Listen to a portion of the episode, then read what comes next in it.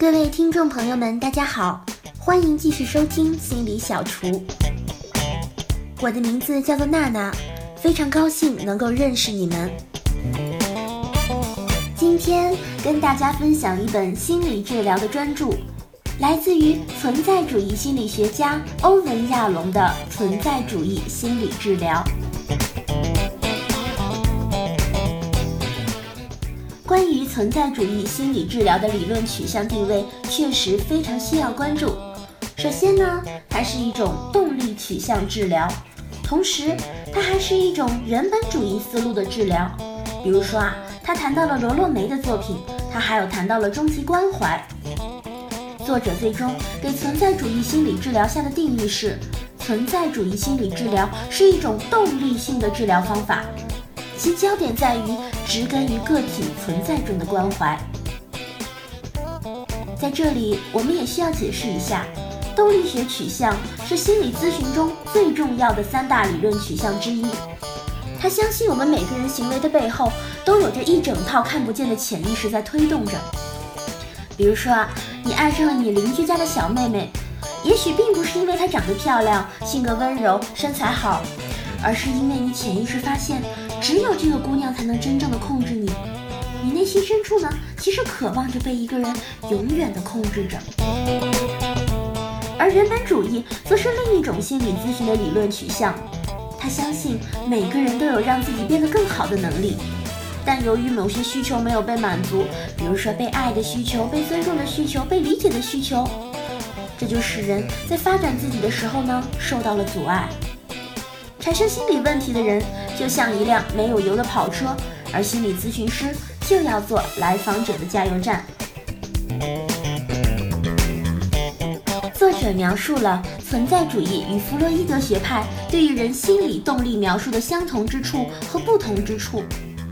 弗洛伊德相信，人的本能驱力让人产生焦虑，为了克服焦虑，人们就发展出了各种各样的心理防御机制。而心理问题或精神障碍的症状，就是防御机制的外在表现。比如说，弗洛伊德认为，男孩子在幼儿园时期潜意识的有杀掉父亲的冲动，但是呢，这种驱力在面对强大的父亲的时候会被管理住，而男孩子又担心自己的生殖器被父亲阉割掉，于是产生了焦虑感。为了回避这种焦虑感，男孩也许会压抑这种冲动，最终将杀掉父亲的欲望转化成了竞争的意识，从而让自己更好的去参加各种各样的比赛。也有可能，男孩为了不让自己产生杀掉父亲的冲动，于是不允许自己产生任何竞争意识，最终让自己在每次考试中都由于紧张而发挥失常。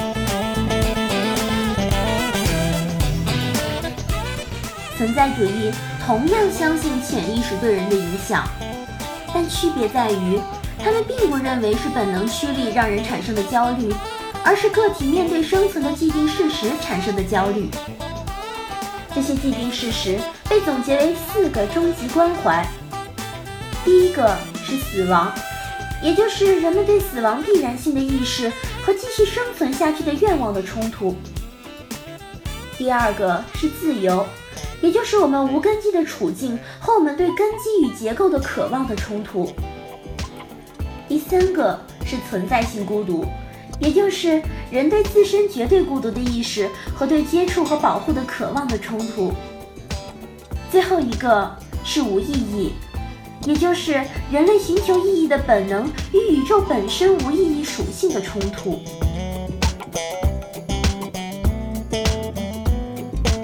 值得关注的是，上述四点并非只会让产生症状的人关心，任何人，包括咨询师自己，都无法逃脱这四个根本的存在性问题。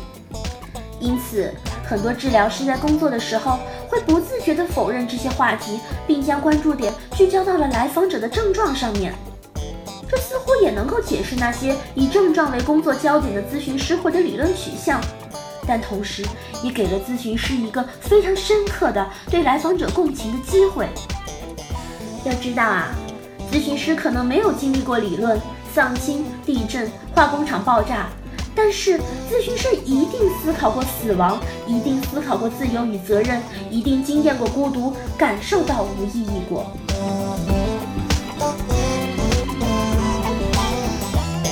有一个公式叫做焦虑加防御等于心理病理。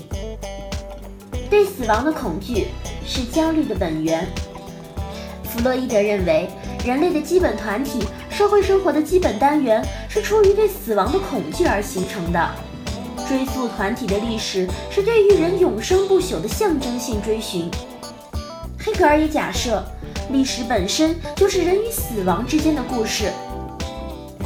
罗伯特·杰伊·利夫顿更是总结出了五种人类试图获得象征性永生的模式，分别有：生物学模式的繁衍后代，神学模式的上天堂下地狱，创造性模式的作品话语，永恒自然模式，也就是通过与支配生命的自然力重新连接而活下去。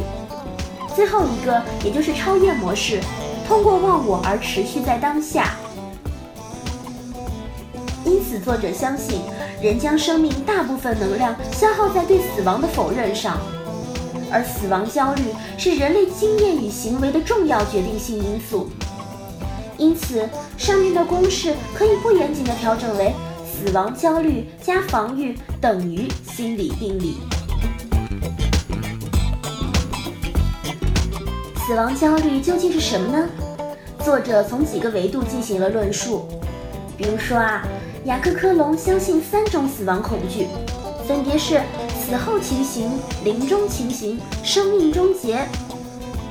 齐克果则是明确了人对于丧失自己或成为无我而感到焦虑。罗洛梅说，焦虑是同时从所有的方向攻击我们。顺便提一下，我们该如何克服焦虑呢？克服焦虑的方法是将没有目标的焦虑转化成有目标的焦虑。然后激发到个人的自我保护上。死亡焦虑是如此的广泛，我们的人格终其一生都在避免死亡焦虑直接被意识到。儿童会使用否认的机制，最终形成一套复杂的操作，将死亡焦虑压抑下去，变成类似于升华、置换等高级防御。作者自己也有一次差点死掉的体验，车祸之后啊。他瞬间产生的死亡焦虑被置换成为在乎自尊、怕被拒绝和丢脸。修通之后，又转为谨慎，并感到世界危机四伏。虽然作者自己体验到并扒开防御，清晰地看到了自己的死亡焦虑，但实际上啊，死亡焦虑在临床中很难直接看到，因为它被很多的防御机制处理过。那些心理或精神疾病的背后都存在着死亡焦虑的影子，比如说强迫症、过度换气综合症、疑病症、人格解体等等等等。尽管啊，他们给病人带来了许多不便和限制，但都能够成功的保护病人远离明显而可怕的死亡焦虑。其中，死亡焦虑与权威主义呈负相关。精神科的学生比外科学生具有更高的死亡焦虑和更低的权威主义，虔诚的宗教徒死亡焦虑更少，女性的死亡焦虑更明显。神经质与死亡焦虑呈正相关，轻度犯罪的囚犯、老年精神病患者、青少年、有心理疾病迹象的个体、福利院中的被试、成绩不良的中学女生，都有着更明显的死亡焦虑。而且，死亡焦虑在不同的意识层面上表现也不同。在意识层面上啊，超过百分之七十的人都否认死亡焦虑；而在幻想层面上，百分之二十七的人否认，百分之六十二的人回答自相矛盾，百分之十一的人表达有明显的死亡焦虑。而在潜意识里，绝大多数人都显示出了对死亡有绝大多数规避。因此呢，我个人得出结论。死亡焦虑会随着意识层级的不断升高而被各种防御过滤掉。奥托·兰克在《生命恐惧与死亡恐惧》中认为，人们害怕丧失与重大整体的联系，因为这意味着孤独。它的原型便是出生，是最初的创伤与分离。同时，人们也恐惧消亡，恐惧丧失个体性，恐惧再度融入到整体之中。一个人追求个性和独特性，必然要伴随着没有了被保护感的孤独的代价。为了缓解这一部分，人们会退行到融合中，从而变得毫无生机。但是，在毫无生机中，人们又祈求着独特性。存在主义中的独特性和终极拯救者两种防御，与兰克的理论有重叠性。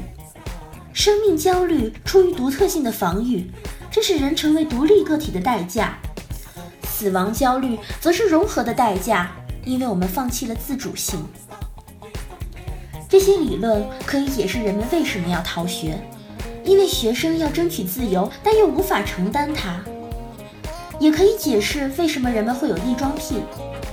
那是因为通过将自己打扮成异性，可从而从而回避被阉割。男人穿着女装，象征着和母亲的融合，回避出生的焦虑。从而，这个理论也可以解释人们为什么要去嫖娼，为了寻找控制性的能力，去舒缓对于死亡的焦虑。个体的一生都在独立自主、被保护和他人融合之间摇摆，这被玛格丽特·马勒称为“分离个体化的任务”。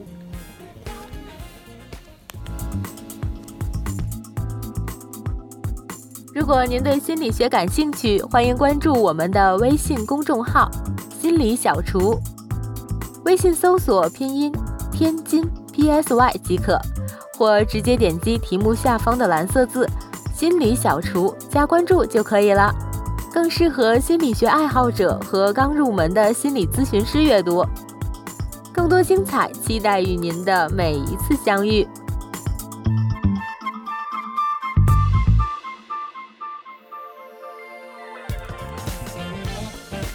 人类的一个重大冲突，就在于人类必死的命运和死亡本身的焦虑。对此呢？人类企图采用各种各样的策略去否认这种焦虑感，而那些消化有效的方式就是人们的成就，而那些消化拙劣的方式就是人们的神经症症状了。让小红妈妈非常头疼的一件事儿，就是她这个二十岁的女儿啊，每周回家都会带去一大包的脏衣服，而且一定要洗好之后打包送到火车站，而且还得随时联系。但是最让妈妈担心的是，小红的人际关系实在是太糟糕了，几乎每次都会听到女儿抱怨：“我怎么就是没有朋友呢？”心理学将这种现象称为共生关系。共生象征着母女之间仿佛依然处于孕育状态，而寻求共生的根本动力来自于当事人对分离和死亡的焦虑。如果啊。我们可以永远依附于强大的客体，那就仿佛永远都能回避死亡。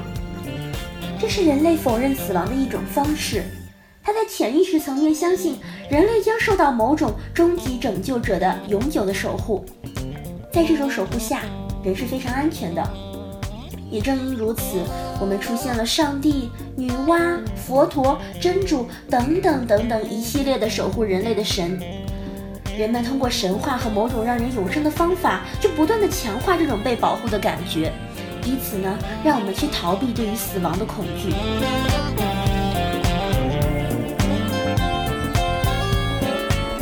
另一种对抗死亡焦虑的方式，就是将自己变成神。让我们看一看我们耳熟能详的海明威和他的圣地亚哥是怎么样对抗死亡焦虑的。对于争强好胜的人来说。随着年龄的增长，他们会发现自己距离死亡越来越近。可能唯一回避死亡的方式就是通过战斗，而与大海的战斗则是最豪迈的战斗。他说：“一个人并不是生来就要给打败的，你尽可以把它消灭掉，可你就是无法战胜它。”这句话的意思是，人虽然必死，但他身上的某一部分将会永远存在。可惜海明威并没有战胜死亡焦虑，在他的晚年，焦虑变成了精神分裂，产生了被迫害妄想，最终难以承担焦虑，海明威选择了自杀。而自杀实际上也是在死亡中寻求那一丝丝的掌控感。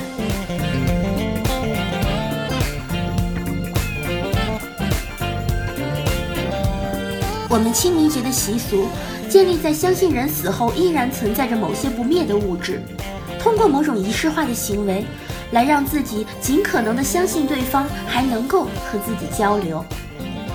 另外，我们通过缅怀先人。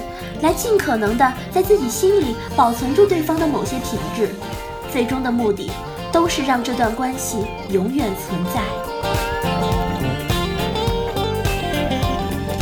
最后，我们总结一下，我们用两种方式来应对死亡，一种呢被叫做独特性，另一种被称为终极拯救者。很显然，任何防御措施在未经管理的情况下。都有可能变成症状。我们先来聊一聊独特性的症状。第一点叫做强迫性英雄主义，也就是将自己和巨大的危险看作是对立面，于是自己就会被激发出巨大的能量。比如海明威作品中那些无所不能的英雄，实际上都是作者在通过自己的无所不能来回避死亡。第二点，工作狂。工作狂有着极度膨胀的自恋，把自己努力向前的一面呈现出来，似乎他们马上就要死，必须在死之前尽可能的多做事。第三点，自恋。当一个人过分觉得自己是神圣不可侵犯的，他就会产生自恋。比如说，认为自己可以冒犯他人，相信自己爱对方，对方也一定爱着自己。他们觉得自己不应该等别人，而且非常期待别人的赞赏。第四点，攻击与控制，通过扩大自己的控制范围来缓解对死亡的焦虑。第五点呢，就是忧郁和焦虑。忧郁和焦虑，这是一种不允许自己成功的约拿情节，因为当他们成功之后，就意味着攻击了自己的父亲，从而进入到更深刻的孤独当中，没有了拯救者。接下来我们聊一聊终极拯救者的症状。第一点叫做人格受限。我记得有一类评估被称为同样人格。一名三四十岁的人给人的感觉就像一个小学生，常拒绝自己的发展，拒绝自己的生活，祈求在任何关系中建立共生，甚至拒绝在心理咨询中获得改变，因为他们自己如果成熟了，就意味着没有了拯救者。第二点，如果拯救者崩溃了，当医生通知病人他们得了致死的疾病，这时候医生就彻底摧毁了病人对终极拯救者的幻想，于是病人便会反过来攻击医生，这也就是很多医患纠纷的心理因素。第三点，抑郁，为目标而活的人是相信自己的独特性，为重要他人而活的人是企图与他人合二为一。可一旦这些信念被打碎了，人们不会去质疑这些信念，反而开始认为是自己不配获得他们，这就是抑郁。最后一点，受虐狂，被惩罚也就是被保护。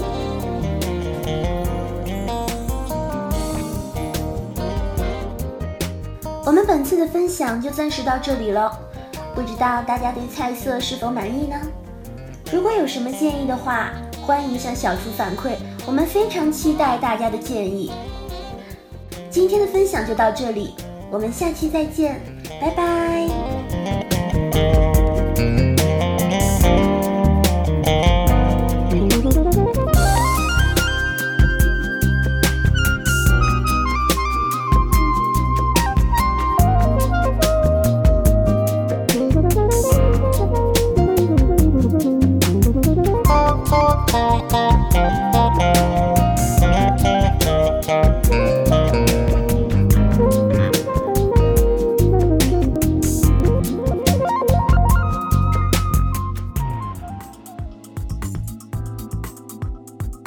如果您对心理学感兴趣，欢迎关注我们的微信公众号“心理小厨”，微信搜索拼音“天津 PSY” 即可，或直接点击题目下方的蓝色字“心理小厨”加关注就可以了，更适合心理学爱好者和刚入门的心理咨询师阅读。